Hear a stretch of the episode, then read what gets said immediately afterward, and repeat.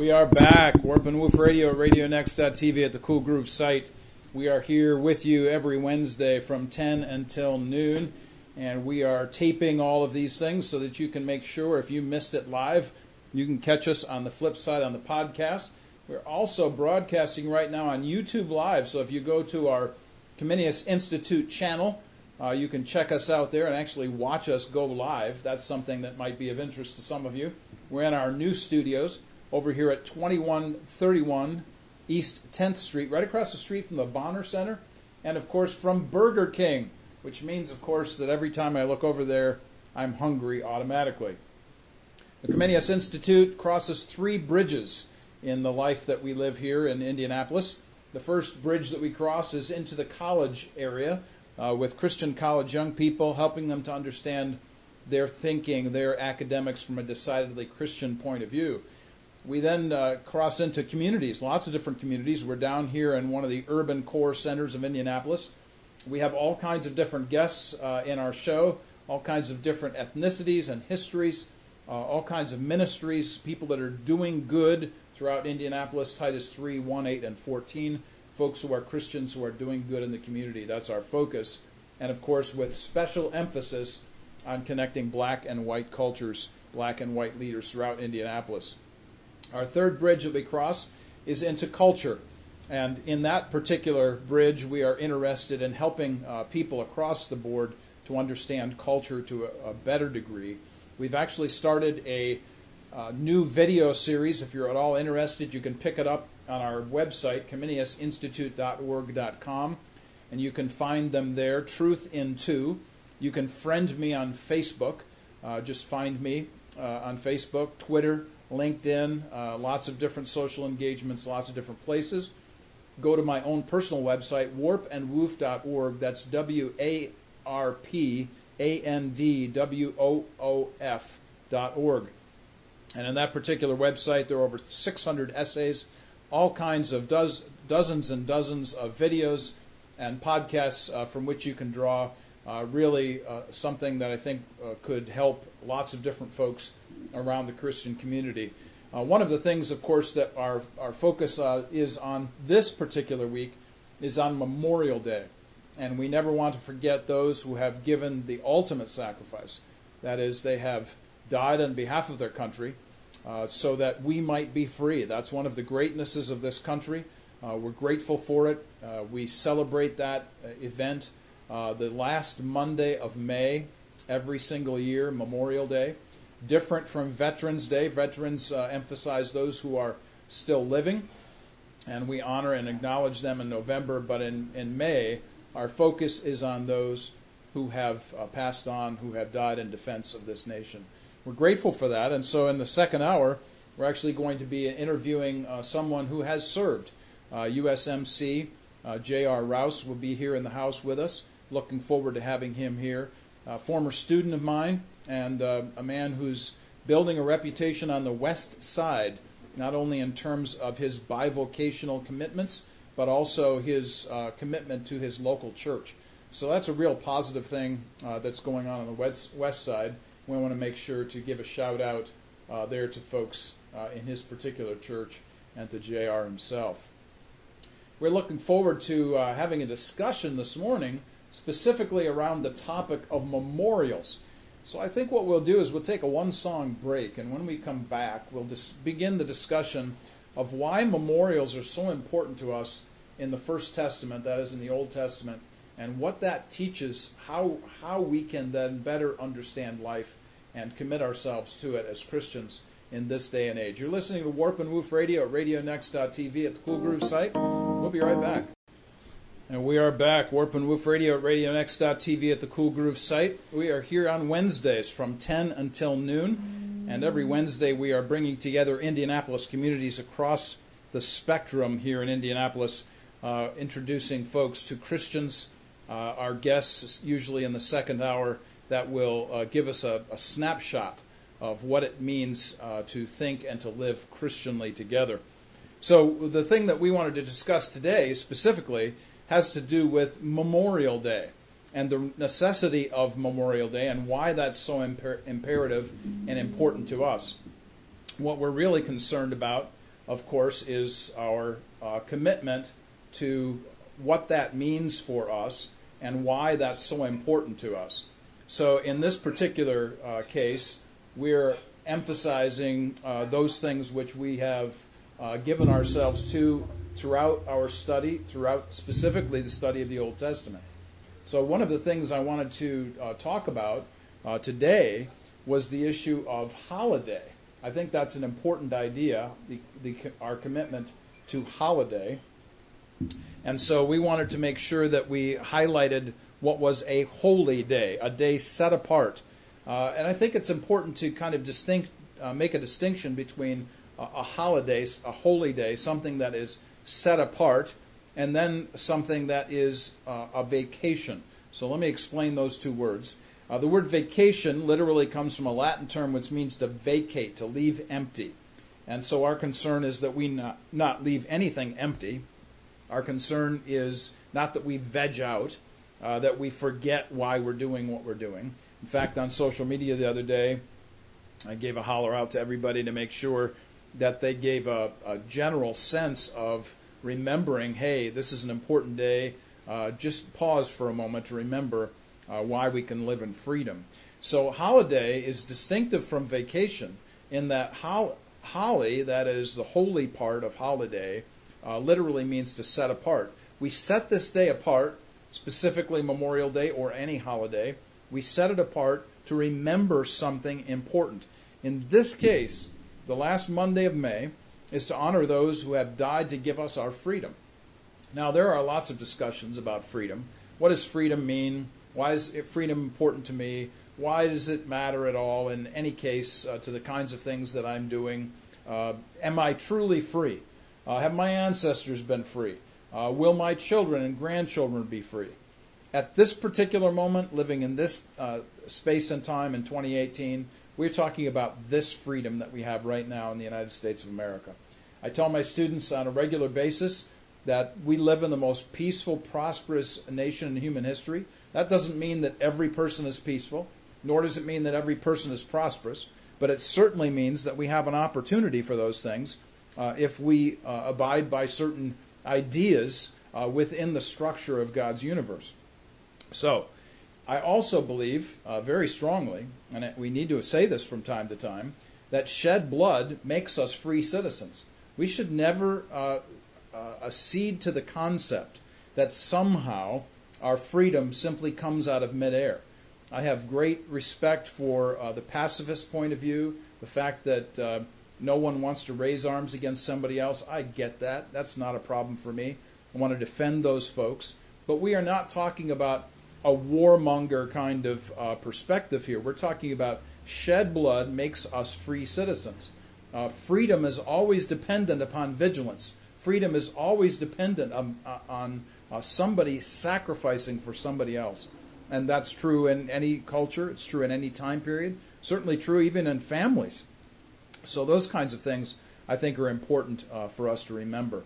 Uh, we also want to say about this day that we are not talking about being a warmonger, as it were, but that we are honest to what is. That is the doctrine of depravity, that there's such a thing as inherent corruption. Uh, th- those things are really crucial for us to understand and help young people to understand that we literally have a responsibility to ourselves, to our young people, to teach them history. So, one of the teachings of history is actually the need to know history. And the importance of knowing history is why we need to be free. What it is that people have died uh, for us on our behalf in order to be free. So, why do we do what we do? Uh, I think is important because it keeps memory alive. And if we do not teach why this is a great nation, then the question then becomes why would anybody want to defend it? I'll say that one more time. If we do not teach why this is a great nation, then the next question should be why would anyone want to defend it? This is a crucial issue for us. I think especially important when we think about the the issue of our young people, our students, uh, the kinds of things that we teach them in history, and the importance and the impact of of history. So right along with that, something else that is is important and imperative for us is that we understand uh, a First Testament mindset. our views of memorials, our views of history, our views of necessitating that there is this uh, commitment to a mindset that is wholly different uh, from everybody else's commitment, is that we understand that we have, uh, or actually do, uh, base what we believe on an idea, and that these ideas are recalled by specific acts. So our physical act is important for us, and important for us to remember uh, to keep this uh, going in terms of Old Testament teaching. That is that we are linking the mental act of recall with physical action. So it, if you go to read the Old Testament, you go to places like Deuteronomy or Leviticus or the Book of Numbers, you will see some, you will see people over and over and over again uh, in the Old Testament. You will see them putting on certain kinds of clothing. You will see them uh, creating certain kinds of memorials. Uh, you will see them uh, not building uh, accoutrements to the temple, for instance. All of these things are issues of memory, issues of history, things that give us a place whereby we think to ourselves there was something that happened in history. Not the least of these, and I think it would be important or at least good to, to give an example of at least one of these. One of the examples of this comes out of Joshua chapter 4. Book of Joshua chapter 4, what we find there is people are about to cross the Red Sea, or I'm sorry, this uh, the Jordan River uh, in the book of Joshua, chapter 4, the Israelites. And when the Israelites are crossing, one of the things that they had to do was build a pile of rocks. Right. So that when we had the pile of rocks there, one of the things that the parents were then to do was to say to the, or be able to answer the question that young people in the future would ask, Dad, why are there a pile of rocks down by the river? Mm-hmm. That was a crucial concern for, for them uh, in that particular time and age. That's and so the connection here is between the great idea of memorial, that is, we know that something has happened in the past, Mhm. we want to remember it in history, and we want to mark it by a physical action. Right, and and, and th- uh, uh, that is absolutely true. Uh, we, we, we, we also find in the book of uh, uh, Proverbs, chapter uh, ten, verse seven, God saying uh, th- through through uh, Solomon that the memory of the just or the righteous is blessed. So what we what we find, what we have, is God teaching us in Scripture that he that he he has graced the the memory, graced the mind with memory. Yes. Why has God? What what what can we, what are some of the suggestions that we can ascertain from interpreting as as as a, a scholar is supposed to in light of other passages? Uh, what uh, what what can we ascertain that God is up to there?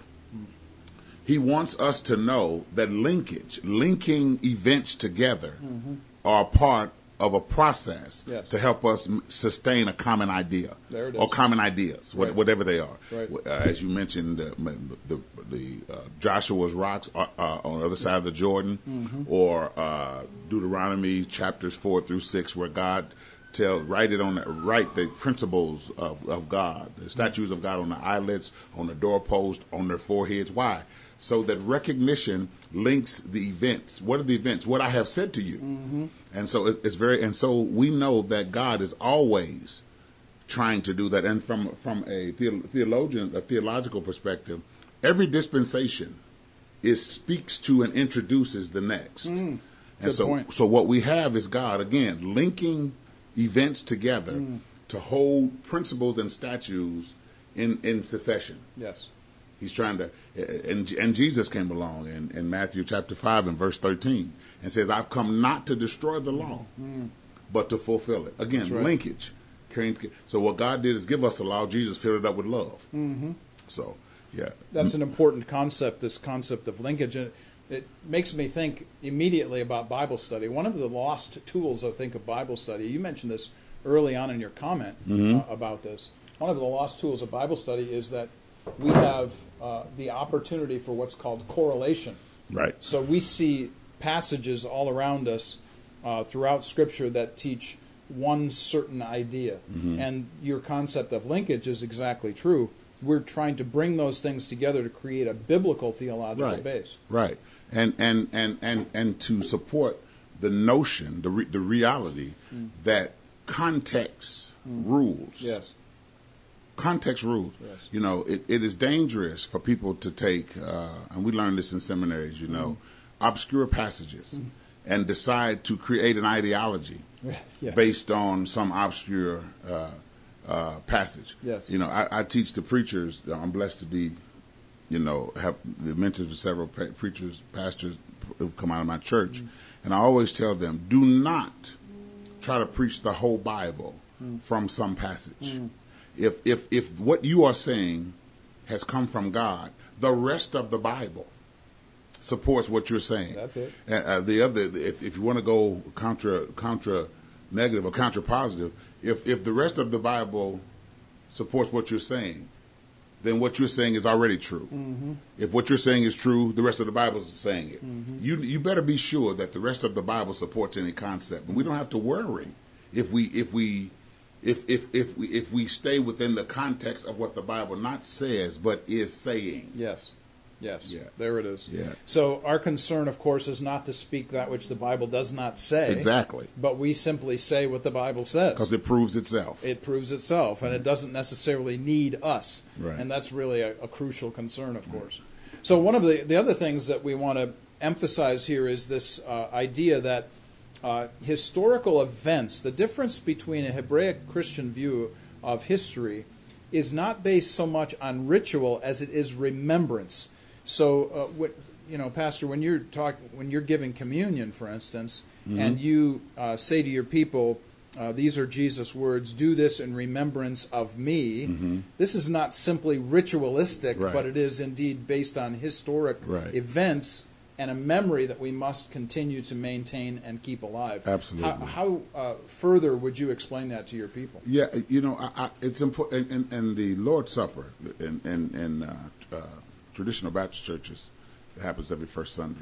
For Yes. my church, it's happening this coming first Sunday. Not just not just Baptist churches, Right. but you know what I mean. Yes. Um, you know, I, I, I try to make sure that that that the symbolism and the spiritual spaces Mm-hmm.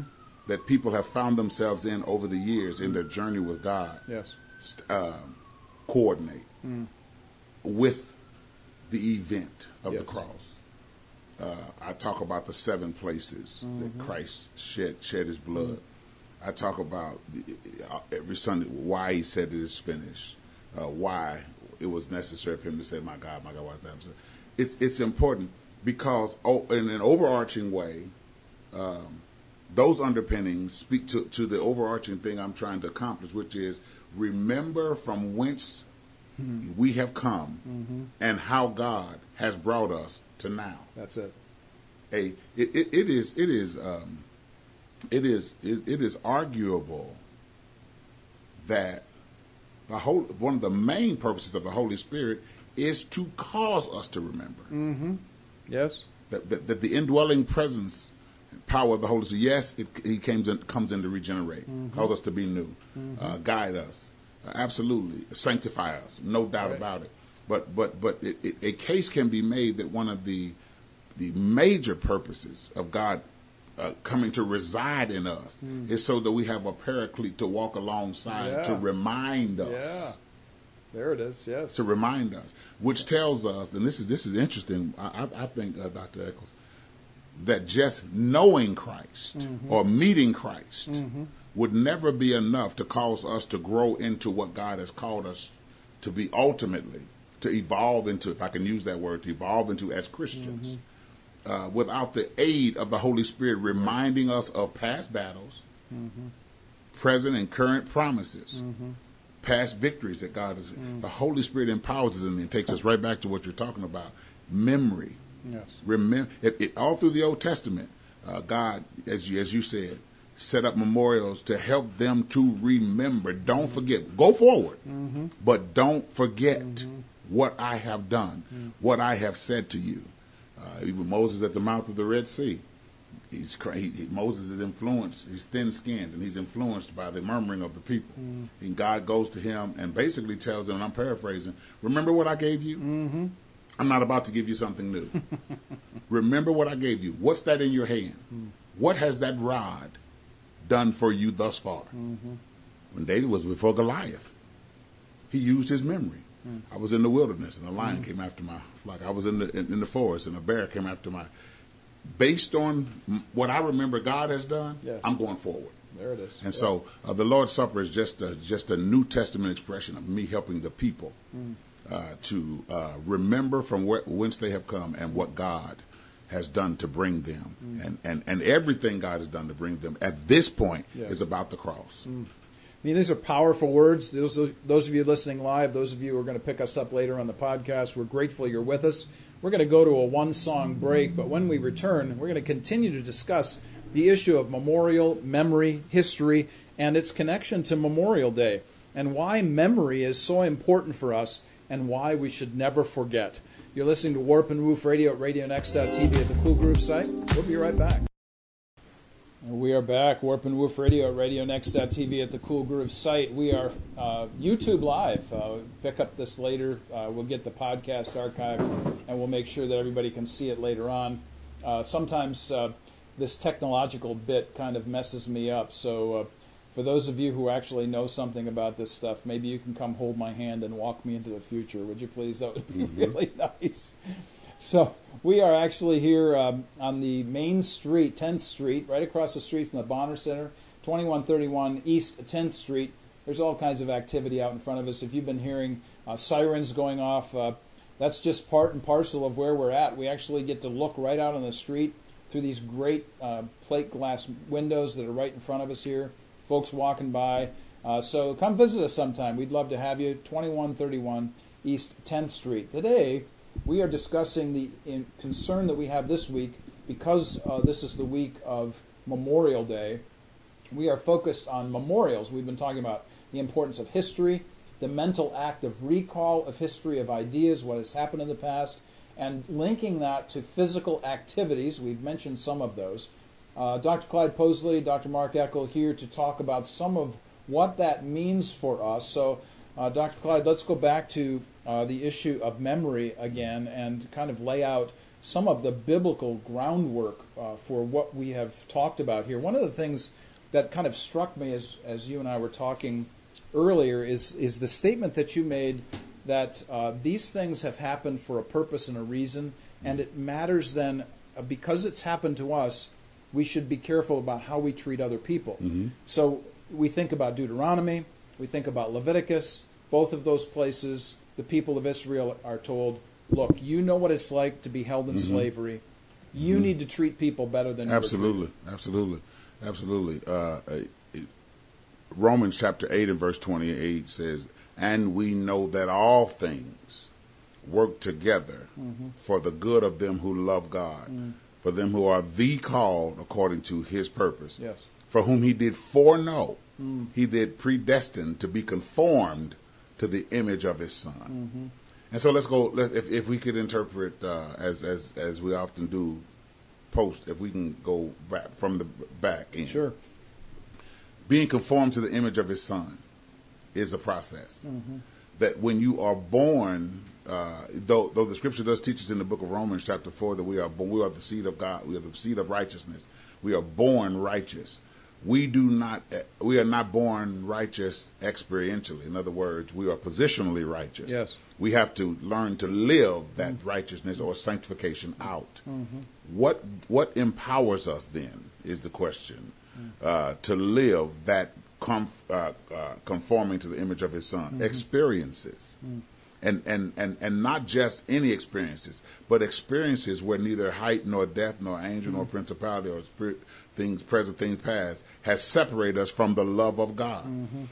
Our we are on earth to be a witness according to acts 1 and 8 mm. and so our experiences are supposed to cause us at the end to be conformed to his son mm.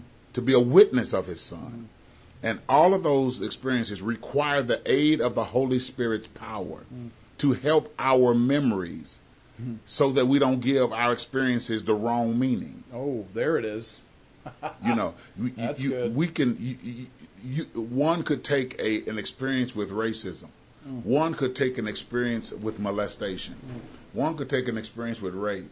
One could take an experience of a painful childhood uh, uh, formation in the house, and decide to be angry. Yes. you cannot. If you're a child of God, you don't have the right to, because all things have worked together for the good of them. If you're saying you love God, mm. you are the called according to His purpose. Yes. Because whom He did foreknow, mm-hmm. that means He didn't allow anything to happen in our lives, or He didn't put anything in. The, he didn't allow thing anything into the memory bank that was not going to work for your good, which is which is to be conformed to the image of His Son. Mm. But if you just take on a memory, uh, a, a labeling of your uh, uh, events and try to remember them in the context of your flesh and your pain, then you cannot be used by Christ. Your witness cannot be used. What He has formed, these experiences, can't be used by Christ because all you feel is the pain, This is not the something. purpose. Yeah, exactly. This is something we've talked about in the past that, that some Christians allow their sociology to drive their theology. Abs- and that- and that of the other way wrong. around. Yeah. Yes. Instead of the other way around, our theology should drive our sociology. Absolutely. Now, how we treat people, because of our bad memories, you know, we mm-hmm. we may all have Or bad memories. mislabeling. Yes. and and or and mislabeling.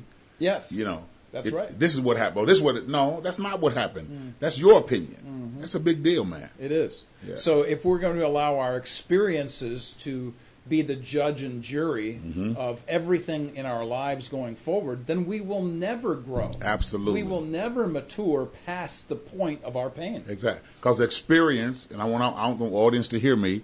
Your experiences are not the best teacher. Oh, there. I love You do not give advice. Mm-hmm. You do not go about life Mm. based on your experience. Mm-hmm. The worst thing any person, a preacher, a parent, a boss can do is only is, try to inform you Yes. or someone else based on their interpretation of their experiences. The ho- the Bible says in John chapter 16, the Holy Spirit shall guide you into all truths. If the Holy Spirit, if I if I've committed to gui- uh, being guided into all truths by the Holy Spirit, then I have to I have to tell my st- myself and my mind to stand down. Wow. I have to tell the Holy Spirit that I trust you, even when I feel that something else happened. Yes. And here's the problem, of course, when we when we divest ourselves of the factual statements of Scripture, mm-hmm. which then inform our faith, which faith simply means our commitment to the content of what we believe. Mm-hmm. And then the feelings come after the passion. We must never leave the passion out. But if we put feelings at the head of the train, if the feelings become the locomotive that drives the rest of the cars, mm-hmm. then we are in bad shape because now our experiences will be that which we uh, judge everything by. Right. Instead of what our scri- scriptures teach. See, we, and we had a guest on. We, we've been so blessed, but we had a guest on that spoke of uh, emotional intelligence. What you just gave is an example of how dangerous it is to only be led by your feelings, by your emotions. Your emotions are a major component of serving God Yes. and loving people.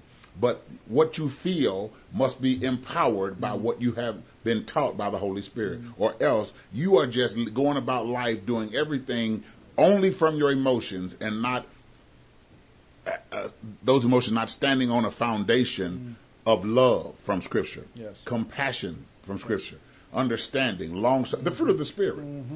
You Right. know, uh, because if you if you look at the fruit of the Spirit, many of the, they're emotions: love, joy, peace, happiness, gentleness. They're, they're emotions, Yes. but they're spirit led They're emotions. spirit driven. Right. Yeah, this is uh, I, when I'm thinking about what your words are communicating here. I'm thinking about places like Ephesians one, Philippians one, Colossians one, where Paul is Mm-hmm. praying and he prays that they may grow in the knowledge Right. of Christ. Right. So there has to be a content base from which we draw, Mm-hmm. and then of course. That knowledge is then in, infused with the passion Right. of what we believe. Exactly, and, then you this- control it. Yes, You yes. control it. James, the, the half brother of, if you could, if we can use that term, he's the mm-hmm. brother of Jesus. You know, mm-hmm. James tells suffering, struggling a, people who live in age where it's Turkey today. Uh, he tells these people, "Count it all joy." James chapter one. When you enter diverse temptations, knowing mm-hmm. That the trying of your faith worketh patience, mm. and uh, uh, so, so what is he saying? Make a decision mm. that the calamity that you are feeling is not an insult or attack from God. Mm. Count it, which means consider it. Determine it to be mm-hmm. a moment where I can have joy because my faith is being tried. If, if and you have that, God has to do that. God has to do that. He has to put you in a position to where you look at difficult. And I know it's. I, and I want the audience to know. I recognize uh, that it's hard to take painful Yes. situ- catastrophic situations Yes. and find any joy in it. Mm-hmm. But if you trust God's process, Yeah. God will cause it to be a moment where you be, you learn to celebrate Him. Mm. And This- He can't. You can't celebrate Mark. You mm. can't celebrate God if you always blame God for your pain. Oh, we can't celebrate God and if we're always blaming Him. Right. Boy, isn't that the truth? This uh, brings to mind the, the importance of the will when we think about this. Our, our, we bear responsibility for our reactions and our responses. So bad things have happened to us. Bad things have happened to all of us. The question isn't uh, because my father was uh, the way he was, does that mean that I have to follow in my father's footsteps? Absolutely not. That's not what that means. What that means is I recognize that there are things that inhibit me or that in some way influence me now. I recognize that, but at the same time, I don't have to follow in his footsteps. Right. I don't have to be who he was or act the way that he did. I agree. And and, and, and the fact the fact that our mothers or fathers or who, whoever we have ex- experienced have been allowed to do some of what they have done in the permissive will of God. Mm. It is, and I want my listeners to really hear this, is proof that God has decided it's necessary for what he's trying to turn you into. Mm-hmm. Yeah. Now, people may not want to hear that, Right. but it's true. Yeah. And I mean any pain, Right? as well Right. as triumph. All things. All things. That's right. So the issue of rejection. So if we're rejecting the, the, the truthfulness of God's growth process in us, Romans chapter five and verse four, that character is formed because of suffering. Mm-hmm. If we're rejecting that, then we're rejecting God. Absolutely. The, Bible, well, well, well, first, two things very quickly. Uh, reje- God decided that rejection was a necessary component of Christ's life mm. to get to go to the cross. Mm-hmm. He was despised and rejected of men. Mm-hmm. But then, but then Hebrews goes even further and says Christ learned obedience through the things he suffered. Mm-hmm. Now, most people don't want to hear that, but it's, it's just, it's just the truth. right. That, that, that Christ gained aptitude about how to carry out his mission hmm. through what was done to him during his mission. Mm-hmm. That's major, man. It is. When we think about this in terms of memory and in terms of memorials and the importance of not forgetting, I think it's really important for us to recognize that when we talk about forgetfulness, we're not talking about some kind of divine amnesia. We're not talking about dementia. We're not talking mm-hmm. about Alzheimer's. We're talking about, going back to this idea, this is an act of the will. So in Hebrew, that concept of forgetting God that we mm-hmm. find throughout Scripture, Deuteronomy 8 is one example of this, don't forget God. What that is, is an ethical statement. Do not rebel. Literally, that's what the Hebrew word means. Don't rebel in your forgetfulness about God, Right. turning your back on what you know He's done, and then in spite of that, you say, I'm not going to listen. Right. I'm right. not going to obey. Right. You know, uh, it, it came came to mind just this is our topic in general.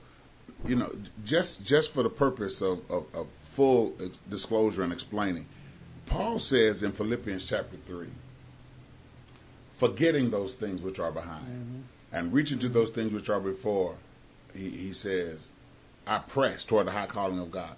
And so there, uh, there's a passage where it, it appears to contradict what we're saying, or one could say it contradicts what we're saying. It does not. What Paul is done has done, and I, and I invite any anyone who wants to interpret a passage of scripture is to go up to the passage above and start reading down to where you are concerned. Yes. Okay, Paul is explaining that he was the Pharisee of the Pharisees, that he that he that he was of the tribe of Benjamin in in that passage, Philippians chapter three, and that and that uh, he counted all those things as dung, all of his accomplishments. Uh, Even above that passage, he talks about. Uh, he reminds the Philippians believers that we are the circumcision which worship God in the spirit and have no confidence in the flesh. So then he then he explains a lot of fleshly accomplishments that he has, and, and and then he moves on to say, But all those things which were gained to me, I count as dung. I'm forgetting those things because I'm reaching for something that I've now discovered is far more valuable. And it, it is the prize of obtaining oneness with Jesus Christ. Mm. And, and, and what is that? To be able to endure hardship as, an, as a good soldier, which means I can love my neighbor and continue to love people and deal with the social ills and not be stuck in the pains of what I've gone through that's taught me how to serve. Mm. I think blacks, whites, I think different cultures, which is what our show is about, bringing cultures together on the foundation of Christ. We cannot stay stuck in anger mm-hmm. and reach forth and give people love. Mm-hmm. Angry people don't love. This is something that I want everybody to hear really, really close. I, I want to ask everybody a question. This is a question I've been asking people recently. If you get ev- everything you want, what, what happens? What does it look like if you get everything that you want? If you are so angry, so, so succumb to your uh, debilitating histories, to your awful memories, and so on, what does the end result look like for you? What do you see in the future for yourself or for anybody else? And if you get everything that you want, what does that look like? How is it that you are going to get something out of this pain unless out you allow what comes out of that pain to be something that is positive and good and redemptive in that That's sense right. of things? That's right. That's right. And and the people that we admire righteously the most, if you will, the people who adhere to the the the, the, the moral code of Scripture mm-hmm. that, that we, we we are so committed to on this broadcast and working to commit to it every day in our lives. Those people have that mantra. Mm-hmm. What I have gone through, God has used to make me what I am. That's right. They have that mantra. Yeah. So we come to this. Wigglesworth, you name it. we- we come to this place and we have to ask ourselves a question, thinking about history and memorials and so on. Knowing where we've come from and where we're going to helps us to know how to live now. I'll mm-hmm. say that again. Knowing where we come from and where we're going to helps us to know how to live now. If we want an ethic for this present age, if we want to know what's right and wrong, if we want a moral standing, if we want some kind of judicial ethic from which we are going to uh, base our lives, then it has to come out of history and it has to be an anticipation of that which is yet to come. Everything from the Christian vantage point is premised upon those two ideas the history of what we've gone through and the future of what we anticipate. We look forward to the blessed hope and the glorious Right. appearing of our great God and That's Savior, right. Jesus Christ. That was the motivation behind God giving the Ten Commandments. M- Giving you something for history to carry forward, and and and, and giving you something to to be ever cognizant of what I of what I require that you're incapable of. A lot of people believe that you know the, the Ten Commandments were given as, simply for God to tell us what He. No, uh, God wanted you to see. Yes, here's who I am, but I'm going to use who I am in this instance to show you what you're not, so I can help you later on. That's right. In, in, in Christ, and uh, so God is always about. Uh, one, one of the things we're discussing here also is is the memory basis uh, uh, based on our basis for relationship with God. We are we we need God. Uh, and God, uh, in the sense that um, we need the Ten Commandments, you know, to, God even went further. He said, I'm going to write your my law on fleshly tables of your heart. Mm-hmm. Here, God, again, mm-hmm. imprinting his law in mm-hmm. us so we can transport it, so we can carry it. Mm.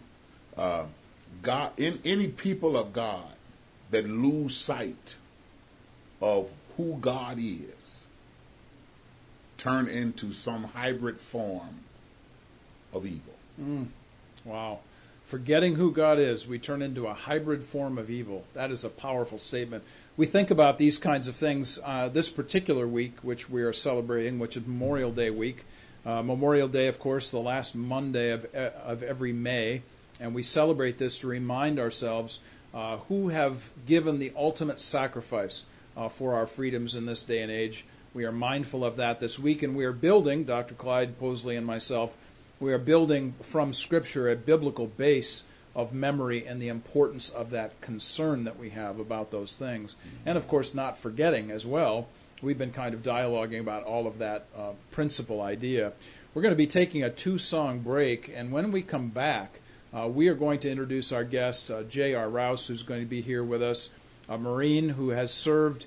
Looking forward to hearing what he has to say about Memorial Day and his special uh, concern for John 15 13. Uh, we'll talk about that if you want to go grab your Bible and look that up. John 15 13. JR will be talking about that a little bit here in our next hour at the top of the hour. You're listening to Warp and Woof Radio at RadioNext.tv at the Cool Groove site. Two song break. We'll be right back. We are back. Warp and Woof Radio at RadioNext.tv at the Cool Groove site. We are here at our new digs at 2131 East 10th Street, right across the street from the Boner Center. Come down and visit us, uh, smile at us, wave through the window. We've got these great uh, plate glass windows here uh, to look through as we uh, stare out on 10th Street and the good good folks of Indianapolis. Uh, we have been discussing in our first hour the importance and the power of Memorial Day and why that's so important to us as Americans. Uh, we take the last Monday of every May to remember those who have fallen, those who have given the ultimate sacrifice for our freedoms, so that we might live in a nation that is free. And we haven't uh, asked somebody specifically uh, to address that particular topic who has served in the United States Marine Corps, uh, J.R. Rouse. Thank you so much, J.R., for being here with us today. And we're grateful for your presence. Uh, tell us a little bit about yourself, your family, uh, maybe your time in the USMC, uh, whatever you'd like to, just introduce yourself to everybody. Sure. Thanks for having me. My name is J.R. Rouse. I live on the west side of Indy. I'm a resident pastor at Sundance Community Church under Senior Pastor McKeel Bowden. We're a church plant up there in Zionsville. Uh, we've been there a year and some change doing the model of the Acts 2 model church up there, really taking over the neighborhood there in Royal Run, really becoming a light into that neighborhood. Uh, just to go to my military experience, back in uh, 1999, I joined the Marine Corps at the ripe old age of 18 years old. Back when I, of course, in our adolescence, we thought we had the world by the saddle there. I, uh, interestingly enough, I was a high school dropout. Oh. I turned 18 in between my junior and senior year, and had it not been for the Marine Corps, I certainly would have had a, a very poor life. Okay. I was extremely blessed that they were able to take me, even not having a high school diploma or a GED, Hmm. and then serving the four and a half years. I got out in uh, uh, February of 2003, and it was almost about a month and a half prior to the the Iraq War. And uh, another blessing, I, I wasn't stop-lossed. They didn't they didn't ask me to stay in. They didn't force me to to stay in the extra time. So it was you know it was a, a huge blessing that God had orchestrated that and uh, in my time there in the Marine Corps. Uh, when you think about the Marine Corps and the importance of the Marines, uh, how do you view the Marine Corps in, in the general sense of Memorial Day? Uh, how do Marines view Memorial Day? Let's let's ask that question. How do they view it? It's a it's a an extremely sensitive subject to a lot of people. I don't think there's a single Marine out there who hasn't been affected directly by having lost a brother. Uh, we, we're called the Band of Brothers in the Marine Corps, and we certainly hold that title very near and dear to ourselves. Our celebrations, they're typically, we don't typically celebrate with a lot of other people, uh, especially when we're honoring someone who has passed. Uh, we, we'll, I don't know if you've seen lately what a lot of Marines and, and Army guys, they'll, they'll go out to places like Arlington National Cemetery and they'll have uh, just a small gathering with, with their fallen comrade. Uh, they'll gather two or three at a time and they'll just go out and they'll spend, you know, two or three hours there at the gravesite and it's, they want it to be extremely personal for them. Sure. This is a, a powerful statement when you stop to think that, you know, they're taking their time, uh, their effort, their money to, to get to wherever this place is that they need to uh, give their final respects to these uh, these brothers that have served with them. Uh, this is a great statement of the memorial itself, the necessity of maintaining memory. Uh, talk a little bit about that concept uh, for us in terms of the Marine Corps. How important is history to the Marine Corps? history it's one thing that you learn the moment you go into boot camp. It's history. Everything you learn going forward is about history, things that people have done before you, paving the way uh, to where you are today. Mm. Uh, it's extremely instrumental to know that where you came from, so you don't repeat a lot of the mistakes that were made Mhm. before. Moving forward, it's it's interesting to see just there's things that I can just recite about men and women who have who have come before me. Just things that you've learned over the years, especially through going through military training. Uh, one of the things that during promotion boards they'll they'll ask you certain questions and it's all history all of it's history based Mhm. just knowing where we come from it's we take a lot of pride in knowing that the marine corps stands alone when it comes to the idea that our past is so rich and and and it's it's a culture hmm Yeah. The culture is certainly something that uh, those of us who have not served in the Marine Corps don't fully comprehend. We appreciate it, those of us who appreciate the military, or, or we honor it uh, as best we possibly can. But when you've been changed by it, that's a whole different ballgame. Absolutely, it's something that sticks with you forever. I, I find myself even talking to my son, my son who's ten years old, talking to him about certain aspects when it comes to remembering the things that and the people that have come before us who, who have ultimately paid a great sacrifice, leaving these wonderful memories for us, and, and in essence raising the bar, setting the standard for what we should be doing and how Mhm. we should be doing it. I'm always mindful of uh, a man by the name of Czesław Milosz, who's one of my favorite poets, a Polish uh, poet uh, who lived through uh, the awfulness of World War II, who said that the living owe the owe the dead a debt of gratitude, and by so doing, uh, to remember, never to forget that which has gone before. And so, those of us who are still alive, uh, re- we have, bear that responsibility of saying to everybody that is around us, don't forget what's gone on before you got here. Yeah, Yeah. absolutely. This is uh, the history lesson is uh, sometimes lost on young people too. Do you, do you have you seen that in your own experience? We, we do see that the the upcoming generation it's more about creating more history for themselves and less of the road that's already been paved for them. A lot of times you see the young people they they want to recreate the wheel in essence and the wheel's already been created. You just have to continue down the road that's already been Mm. paved for you. Mm. So I was I was one of those young guys. I needed I needed that put in my brain once or twice. I, I'd like to ask, so- so what would you, I heard you talk about a little bit of your history and, you know, how, how you came to choose, you know, go to the Marines. What would you say to some, to a person listening, say their son, eighteen years old, nineteen, you know, eighteen, they dropped out or may just not be clear about their direction. What would you say that the Marines did for you to bring you where you are? definitely created a foundation in me that I didn't have before. Uh, something with consistency, intentionality, and they were genuine about what they did. And that's something that I lacked in my life. So there, there's a necessity, something that uh, creates a pathway, literally. You, somebody's actually taken a machete and uh, carved out the path, and your responsibility is to maintain the path. Absolutely, absolutely. I mean, it's it's there for you. It's easy. Don't rebel against the system because the system works well. Just continue to do what you need to do and to what you know is right. And and that's in essence that's it. Hmm. There's so many people whose lives have been changed from being, from having been given a righteous routine, some type of righteous routine, some type of righteous habit. And it sounds to me like the Marine Corps provided that for you. You know, it, it puts you on a, not just a path, but a, something to continually work with and be developed in the process.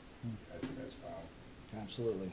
Why is it uh, you think that the military should be important to Americans? Now I realize that you know there's going to be differences between the services, and you know uh, the Marines are going to have their problems with uh, guys on the ships and the Navy guys. You know, there's a, there's all this thing that goes on, but uh, when push comes to shove, and it's U.S. against whomever, uh, why is it that you think uh, that the military should be important to Americans, the military in general?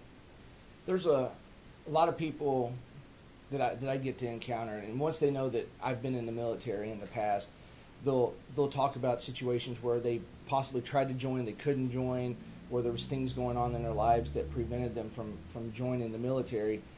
Uh, I like to share with those people that the, the the military is important because it is very selective on the people that can actually serve.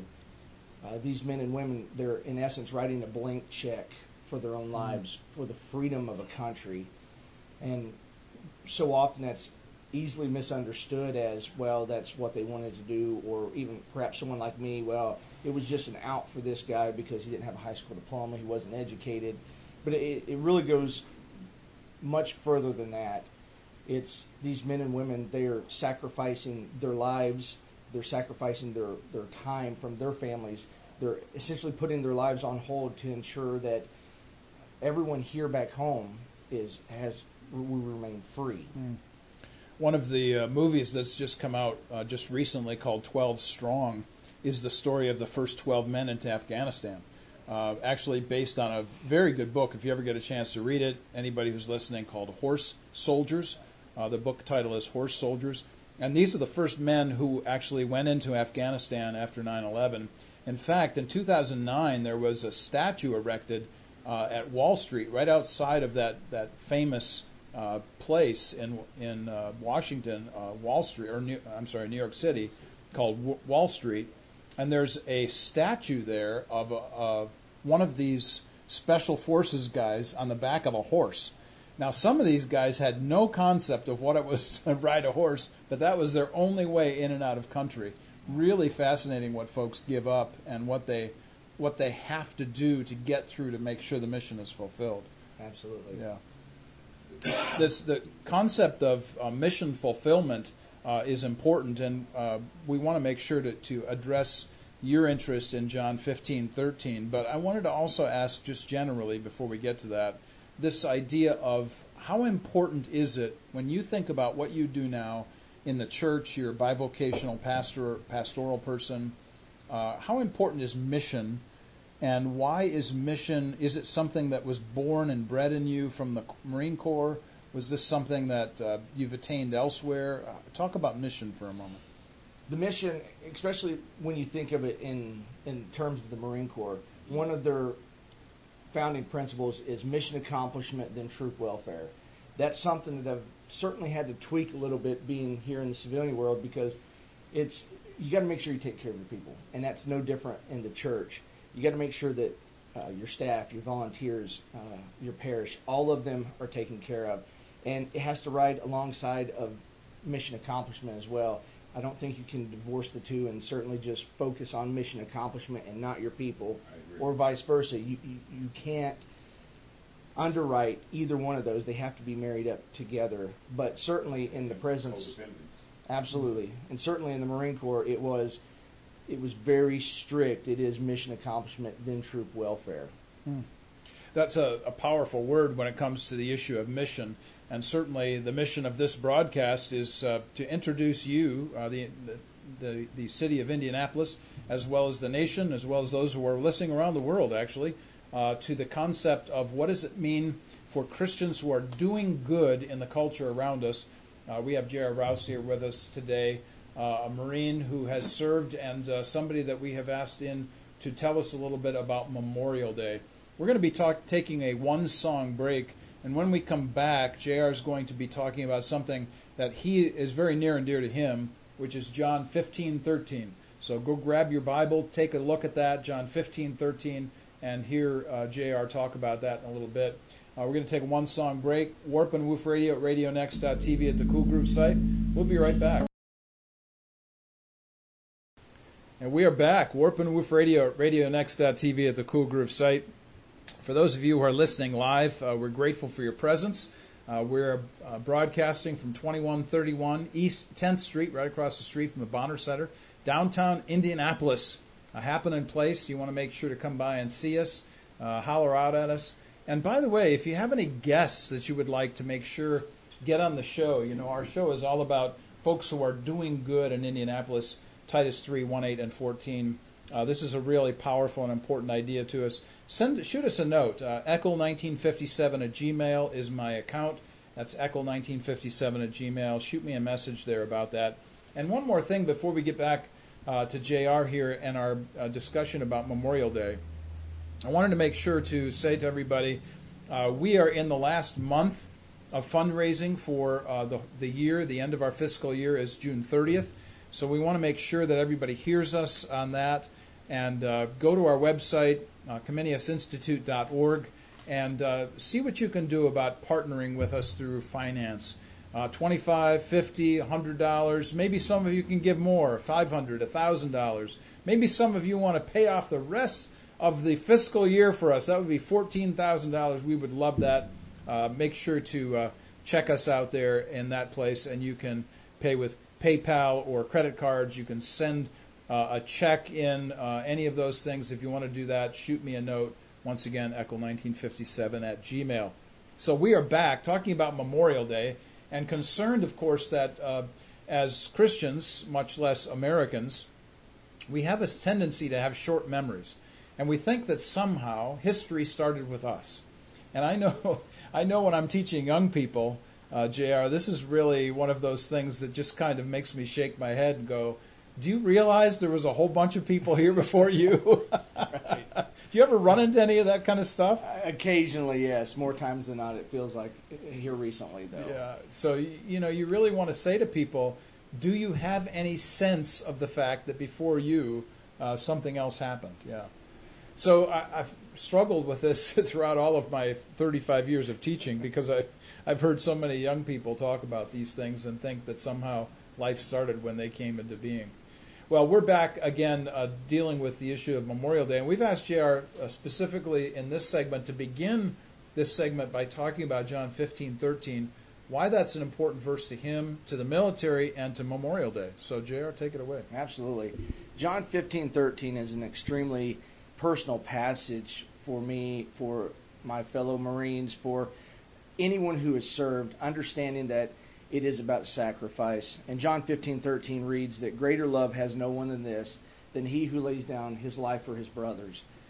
And to understand that Christ is talking to his disciples here, verses 12 through 17 really capture, an essence, of foreshadowing that God's that Christ is talking with the disciples and with us here understanding that sacrifice is something that is driven straight from love. Mm. You cannot make this personal sacrifice and have any any other self motivated uh, agendas going on. It, it has to be driven from love. And thinking about Memorial Day and just what it means to me and to the men and women I have served with. And if you're here listening here today, and I was I was talking to my church on Sunday that everybody, everyone is either directly affected by someone who has served in the military, you know someone who's been in the military, maybe it's a family member, maybe it's a friend, maybe it's a coworker. Everyone is is affected in one mean or another with someone who's been who has served, who's given a sacrifice, whether they have paid the ultimate sacrifice, which Christ is talking about here in John 15, 13, and that's death. Greater love. It's impossible to love anyone outside of that physically because love has called you to death. Mm. And so it's impossible to love greater than your physical means and limitations, and that's of death. Uh, I think it's important to understand that without truly thinking of the exact number of how many people ultimately paid to sacrifice, I was blown away this, this past weekend when I was doing some reading. The Washington Post announced that uh, 80,000 people are still missing. Mm. People who have never been brought home. Mm. 80,000 of our servicemen and women mm. have never had a proper proper burial here in the United States. Hmm. And that doesn't include all the men and women who have been brought back who paid that ultimate sacrifice.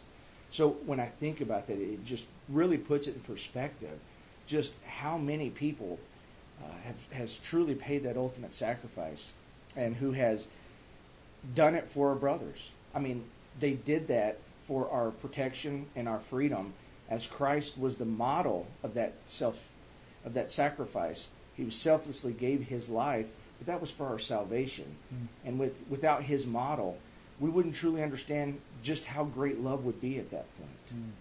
When you're talking about the commitment that somebody has to literally give up their life for somebody else, I, you know, I heard you talk about, you know, how important that is to military men. Uh, yourself as a Marine, you're you're cognizant of this as you interact with your brothers and sisters who are in the Corps. Um, when you think about this issue, you hear so many folks talk about, well, uh, in the military, you know, you're only concerned about the person in the foxhole next to you. While that may be true, uh, these folks that sign up are signing up for something greater than even that. Is that not true? Absolutely. Anyone who joins the military, they're not absent of the idea that this could end and they could be called to war, they could be called to a battlefield somewhere. You know, I, I like to think that no one joins the military thinking that there's not a possibility of war. I think it's like someone going and being hired at McDonald's and saying, "Well, I'm never going to flip a burger." Mm-hmm. The possibility they're going to have to do that, mm-hmm. and so they need they take that responsibility extremely serious, knowing that they've given up their life back here at home uh, to go through all the training they need. They're away from uh, wives, children's, husbands, their mom and dad. Uh, for a lot of young people, it's the first separation they've ever had from home if they haven't gone off to college first. So to understand that the sacrifice that these these people are making, for many of them who is kind of leaving home and going to some foreign country that they've never been to, a lot of these kids, myself included, had never been outside of, this, of Virginia. Hmm. And, and and then I was put in both of the Carolinas and California. We did training uh, in some remote locations, but I mean that was a culture shock for me to to really see how deep that sacrifice really is. This isn't something to be taken lightly, obviously. Not at all. Yeah. So when we think about the issue of uh, what it means to fight not just for the man next to you or the woman next to you in the foxhole, but you're talking about this commitment to a country and the necessity of understanding that you may give up your life for other people who you don't even know. Who you will never ever meet in your Yeah, you will never ever meet those folks, you know, in the future, uh, much less in your past. So you're literally so somebody from Tennessee. Let's put it in perspective. So some guy from Tennessee, from the mountains of Tennessee, is willing to die for somebody on the streets of New York City. Absolutely. Regardless of political view, regardless of anything that would possibly separate the two of you, uh, sports teams, you'll die for your your arch enemy when it comes to uh, sports rivals. But that's that's exactly the sacrifice that that the military is called to here. It is a marvel to me when I stop to think about this, just as a, a personal note here, uh, the idea that somehow uh, I am, or somebody like me, is willing to sacrifice their life so that somebody else who is diametrically opposed to what I think and believe can live that life in freedom. Absolutely. That's just a, that's mind blowing in some ways. It's extremely a serious calling Yes. to know that someone out there is doing that for mm-hmm. us. Someone out there, just as you said, who may not agree with me on any platform, on any statue, but they're out there and they're and willing to write this blank check for their life, just so we can have peace and security here at home. I think about the two things that always, uh, I, I tell people all the time, I will always defend these two things. I will always defend life and I will always defend freedom. I'll defend your freedoms even if you are totally different from me, totally believe something other than what I believe in, because your freedom to say or believe what you say or believe is crucial to me. It's crucial to my whole mindset as a Christian, but also as an American. And how can we do anything other than think those kinds of thoughts? Absolutely, Yeah. absolutely. This, these are uh, concepts I think that are foreign to some folks when we uh, stop to think about how self-centered uh, we can become as human beings, and I think that's an important idea, certainly uh, within the framework of what you've just said about John 15, 13. Uh, you, you said uh, to me as well when you sent me an email this last week that you also wanted to talk about the statement from General George Patton, and I love this. I chuckle because Patton, man, he was boy, talk about a guy who has a reputation that precedes him in history. Uh, he was no holes barred, uh, don't mess with this guy. And he said We should not mourn the dead, rather thank God that some men have ever lived. Why is that statement so important to you? Well, first off, I'll have to say to all my fellow brothers and sister Marines out there, I did take an Army quote, so you'll have to forgive me for that. and secondly, I, General Patton had it absolutely right. It's for us to sit and mourn the dead. Uh, God had never intended it for us to just continue live to continue to live in mourning. He wants us to celebrate these things. He wants us to celebrate these men and women, the sacrifice they made, uh, just not only on the battlefield, but the personal sacrifices that they made by leaving their home, leaving their families, and going and doing this, uh, and laying down their life, mm. living that model that Christ had had given us about what it means to truly live in sacrifice, and it, and it all comes down to love. Mm. We have to, in love, we have to celebrate there's a time for mourn, just as Ecclesiastes mm. tells us. There's a time to mourn, yes. and there's a time to dance, and we need to be doing more dancing, more celebrating, more being more thankful of the sacrifice that these men and women have paid in our pain right now. Mm. This is a powerful statement that you make here, and I just for those who are listening, who are in the Corps, who uh, who love the Marine Corps uh, like I do, uh, I want you to know that we are we would be happy to pull out quotations from Chesty Puller. So I want to make that very clear to everybody. In fact, I was reading this great article about Chesty Puller. He was the most decorated Marine of all time. In fact, he might have been the most decorated military man in U.S. history, as I recall from my reading. Absolutely. Uh, there's a lot of times that when we have the Marine Corps birthday, 10 November, every year, we always say, we always have a salute. Here's to Chesty Puller wherever you are. yeah, and only in the Marine Corps could you have a general named Chesty. This that's a whole discussion by itself, I suppose. But uh, for those of you watching or listening, I digress. So let me let me get back to our discussion points here.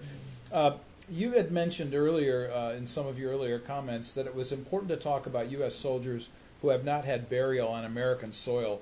I know we talked about that uh, already uh, to some degree or, or another, but why is it important uh, to recognize that not only is it true that 80,000 have never been found, and they're still there in their final resting place, wherever that might be, but beyond this, we have American soldiers who have died and have cemetery plots in other nations. Yes. So in places like France and Belgium and so on. So talk about that idea of why that's so powerful uh, uh, a picture for you. I think it's so powerful. It's it's a reminder to the country uh, where these men and women are buried. It's a reminder to them that freedom was bought with a price. Freedom cost something, mm-hmm. and to have this in essence in, in their own backyard, to see that these men and women they paid a sacrifice for their country, for their God, for their core, their core beliefs, their core values, for people back home, and to understand that this country welcomed and, and, uh, and built these burial plots mm. and these cemeteries for them says a lot too.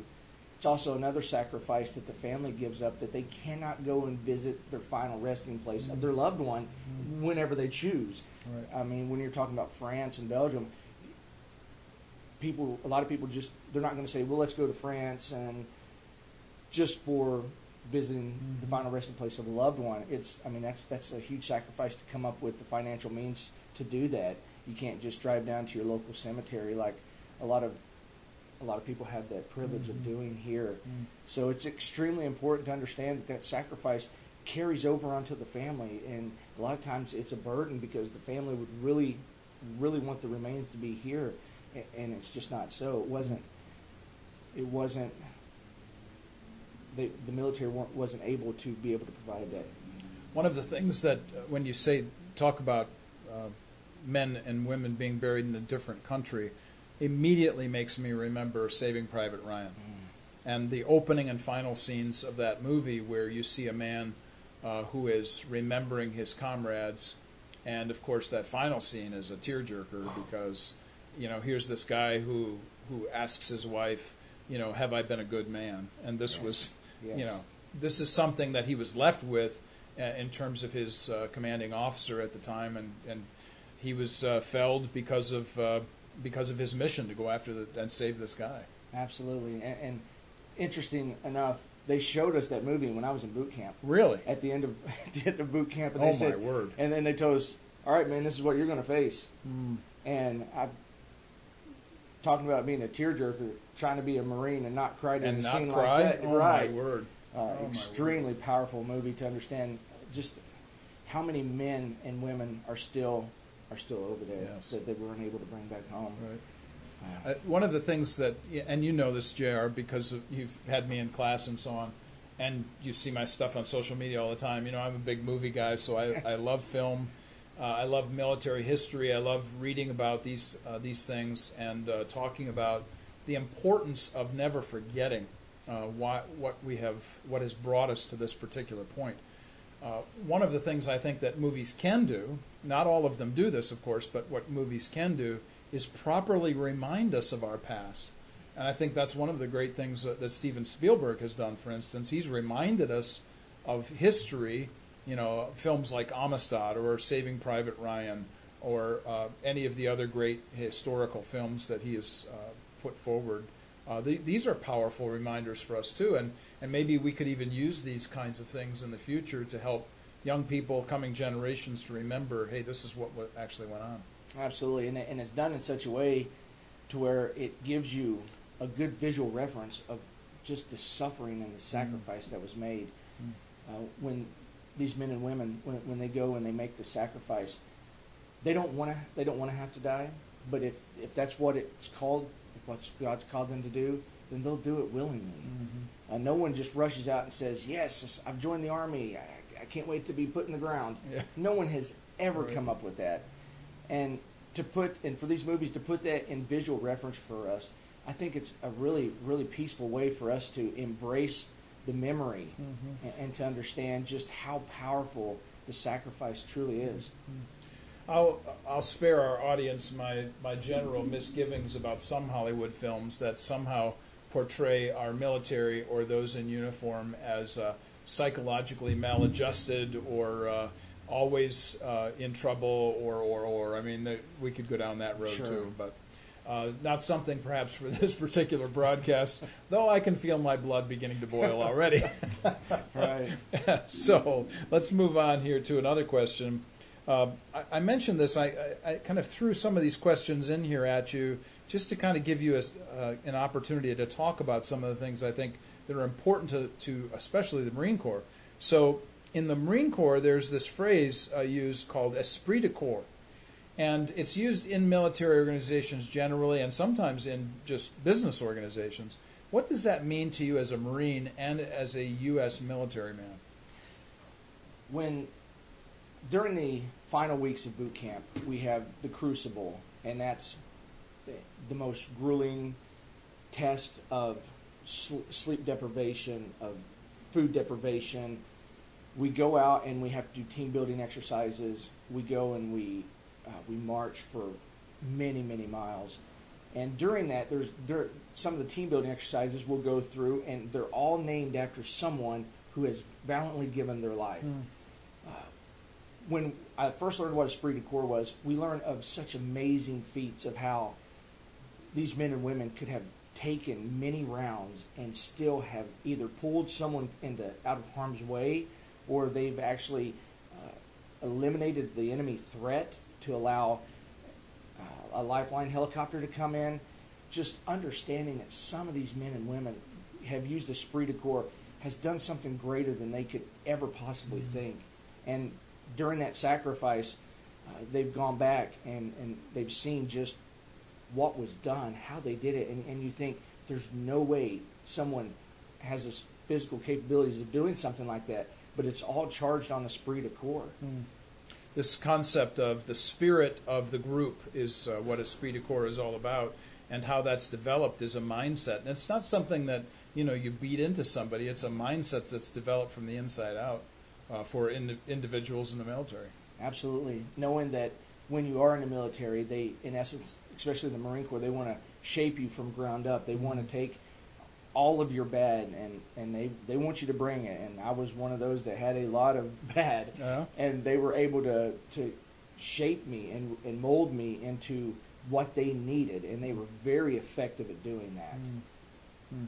This is something that uh, kind of resonates not only with those who are in the military, but those of us who uh, esteem the military, those of us who care deeply for the freedoms that we actually have in this country, and it's an important and powerful idea. Uh, one of the other questions that I suggested here uh, for us to consider is uh, what would the Marine Corps want Americans to remember on Memorial Day? If we had uh, if we had a group of Marines standing in front of uh, an auditorium, or one Marine standing in front of an auditorium, what would they want Americans to know? I believe that not to beat a dead horse, but the idea that that sacrifice is personal. It puts a face to what sacrifice is. We can talk about eighty thousand men and women who who the remains have never been brought home. We can talk about abstract numbers all day long, but when you see the face of someone, I think it gives it a whole new meaning, understanding what sacrifice looks like. Mhm. When you see men and women coming home and they have a missing limb, or they don't have their legs, or they they're bedridden for the rest of their life, it really puts a face to what sacrifice looks like. Instead of just saying the term sacrifice and, and using terms like love and and giving it all, paying the ultimate price, it really it really just like the movies we were talking about earlier, it really gives shape to our mind. It's something tangible that we can see and touch. Mm. And that's something that I feel that uh, the Marines, that any branch of the service would want you to know is it, it is personal. It was personal to someone. It's personal to their families. And if you if you're void from having any known anyone personally who's paid that sacrifice, that doesn't mean that the rest of the world isn't affected in some way. So they would want you to see and know and just have a tangible relationship with the idea of sacrifice. Hmm. When we talk about uh, these things, we, you know, we're on radio. We're talk, We're using words. Uh, yeah, we're YouTube live, and yes, you can pick up the archive of this later on, and all of those kinds of things. But when we have a picture of this in front of us, when we have a visual impact of somebody, so I'm thinking about social media right now. One of the things that we know that's true about social media is when days like Memorial Day or Veterans Day or July 4th or other uh, days where people are celebrating the military or their freedoms, they, they put pictures of their mom or their dad, those people have served, maybe somebody who has fallen, uh, somebody's not here any longer, and they honor the sacrifice of these individuals. Um, what, what does that do, do you think, uh, in terms of uh, a general reminder for Americans, uh, the importance of seeing the visual of that? I think that really helps them put in perspective the sacrifice that they're making, the sacrifice that someone else has made. I know very often in the military, uh, our our hats, our camouflage hats, we call those covers. Uh, there's a little slot inside, and a lot of times they have pictures of their family or a comrade, someone that has either come before, and it's really really personal for those people. I mean, just to be able to, just in in the midst of their sacrifice, knowing that uh, their love for someone else is so great that they're willing to to do these things. Mhm. They're willing to separate themselves from the comforts and the luxuries of being here at home. Something that strikes me as we're, we're talking about this, the issue of love uh, and sacrifice, and then the necessity of violence sometimes. Uh, sometimes the greatest act of love is going to be accompanied with the ferocity of violence. Absolutely.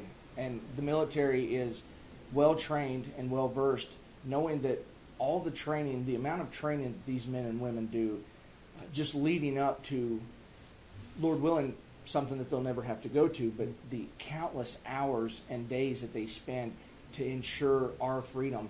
I mean, that in itself, the sacrifice that they're giving there, something that Hollywood would never be able to justify. We see movies about the actions that they're doing in war or on the battlefield, but we don't talk about things that are going on outside the battlefield, the, the personal sacrifices that they're making away from their families, the time and, and countless hours and blood, sweat, and tears that are poured out just in preparation. So if we were a poorly trained military and we went to war, we wouldn't be enjoying the freedoms that we have here right now. So, part of what everybody needs to understand about this discussion today is that sometimes the greatest act of love is accompanied not only by bloodshed, but by uh, the bloodshed of our enemies. So, you know, you, you can think about the difficulty of this from a different point of view, but understand that sacrifice sometimes is uh, sacrificing what what it is that you have to do to somebody else in order to maintain that mission. Absolutely. And that's that's a hard thing, you know. And people don't like for us to talk about this. That there are e- there's evil in the world, and that the only way that evil will be stopped is if good men stop it. Now, that's not to suggest that the good men we're talking about are perfect. What it does suggest, however, is that we actually do have standards whereby we abide, and we say, look, there's wrongdoing going on here. These are this is a, an atrocity of the highest order. We need to stop this, and therefore we're going to put men uh, there in front of uh, the enemy to stop that evil. Absolutely. That's this is a difficult discussion, of course, because a lot of folks don't want to have those kinds of ideas uh, in their minds, much less us talk about them on air. Let me just throw a couple of other questions here for us uh, here, JR, today before we take off. Yeah. Uh, one would be uh, talk about the importance of taking care of families left behind by fallen soldiers. We talked a little bit, or I heard you talk about how much people give up by uh, leaving their families. What, how much is left to us then to take care of those who are left behind?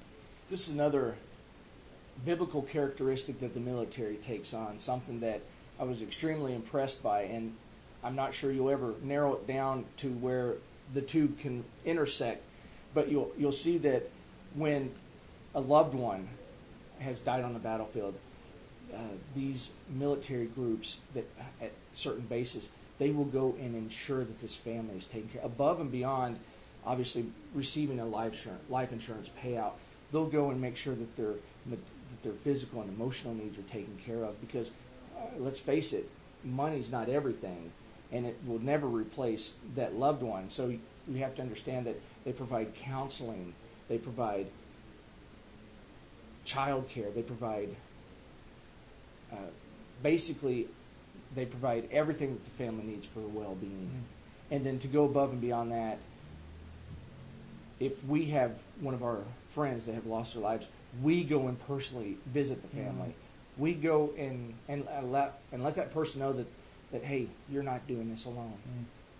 Not only did you lose someone but so did we. Yes. and it's important that we one of the one of the coin phrases in the Marine Corps is that we never leave a man behind, and that it goes to their family. That that extends to their family, uh, and it's important for families to know that they're not left behind.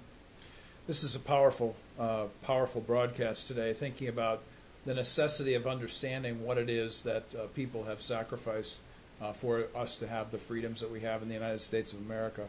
Uh, Jared, what would the final word be that you'd like to leave with us today? Something that would be uh, memorable to you, something that's passionate to your heart.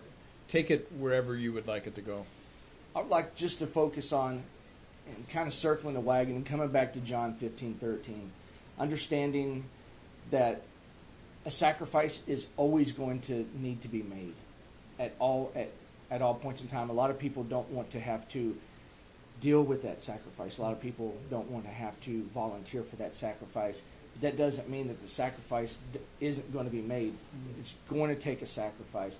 Christ was extremely intentional on sharing that when you think of that sacrifice, when you think of the things that these men and women are doing when they're laying down their lives or they're writing this blank check for their life as they go to some foreign country, they go to some foreign military base, they, they rip themselves away from, from the life and the luxuries and their family here, understanding just how important it is that it's all driven out of love. No one is self is, is selfish to join the military. Mm-hmm. They may want to they may they may want to get a college education out of it, which that's completely understandable. Sure. But they have to understand, just like we talked about earlier, that the military calls you to be something. Mm. It calls you to a lifestyle. It calls it calls you to a sacrifice that needs to be made one day. And if I could leave the listeners here with that, it's that this is personal.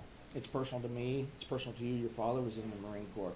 It, it's extremely personal to understand that this sacrifice, it will be made by someone, and it has to be made by someone. And God calls us to understand that that sacrifice is driven out of love, Mm. And you may never in your entire life meet anyone who has ever paid the sacrifice for you. But we cannot discount that as not being a loving Mm. gesture that they've done for us. Mm. It's a powerful statement, a powerful word.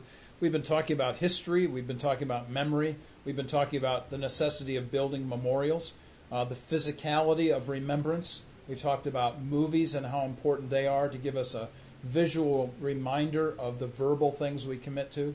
We're not talking about just simply ideas, we're talking about events and activities and processes that we actually go through physically to remind ourselves of this. We're coming up on another holiday in uh, just a little over a month from now, July 4th, where we remember uh, this particular nation in a way that uh, we should remember every single year, and that is to appreciate the independence that we have and one that is uh, not something that we should take for granted. You've been listening to Warp and Woof Radio, RadioNext.tv at the Cool Groove site. Uh, we come to you every Wednesday from 10 until noon. Uh, next week we'll have another special guest. And anticipating July 4th, I just should say to everybody, we're going to run a, a past episode of uh, Warp and Woof Radio uh, and uh, take a break on July 4th since that falls on a Wednesday this year. We're grateful for all of our listeners. And one more time, I just want to say uh, we are ending our fiscal year here the last month of, uh, of our fiscal year in the month of June. We need about $14,000 to finish that off. Uh, talk to me if you're interested in connecting about those things. That's Eckel, E C K E L, 1957 at Gmail. Uh, or you can uh, send us a note uh, via Comeniusinstitute.org or warpandwoof.org and find us there as well. Uh, we're really grateful to, for our listeners. We're grateful for those who watch and listen to us after the fact. Uh, thank you so much for what you do in and around Indianapolis, around the United States, around the world. Titus 3 1, 8, and 14 is true and living, and we have proof of that today. J.R. Rouse here in the house uh, to talk with us about what Memorial Day means to him. Grateful again for Dr. Clyde Posley, my co host, and H.B. Bell, who's our producer. We're looking forward to the next week when we have another special guest, and until then,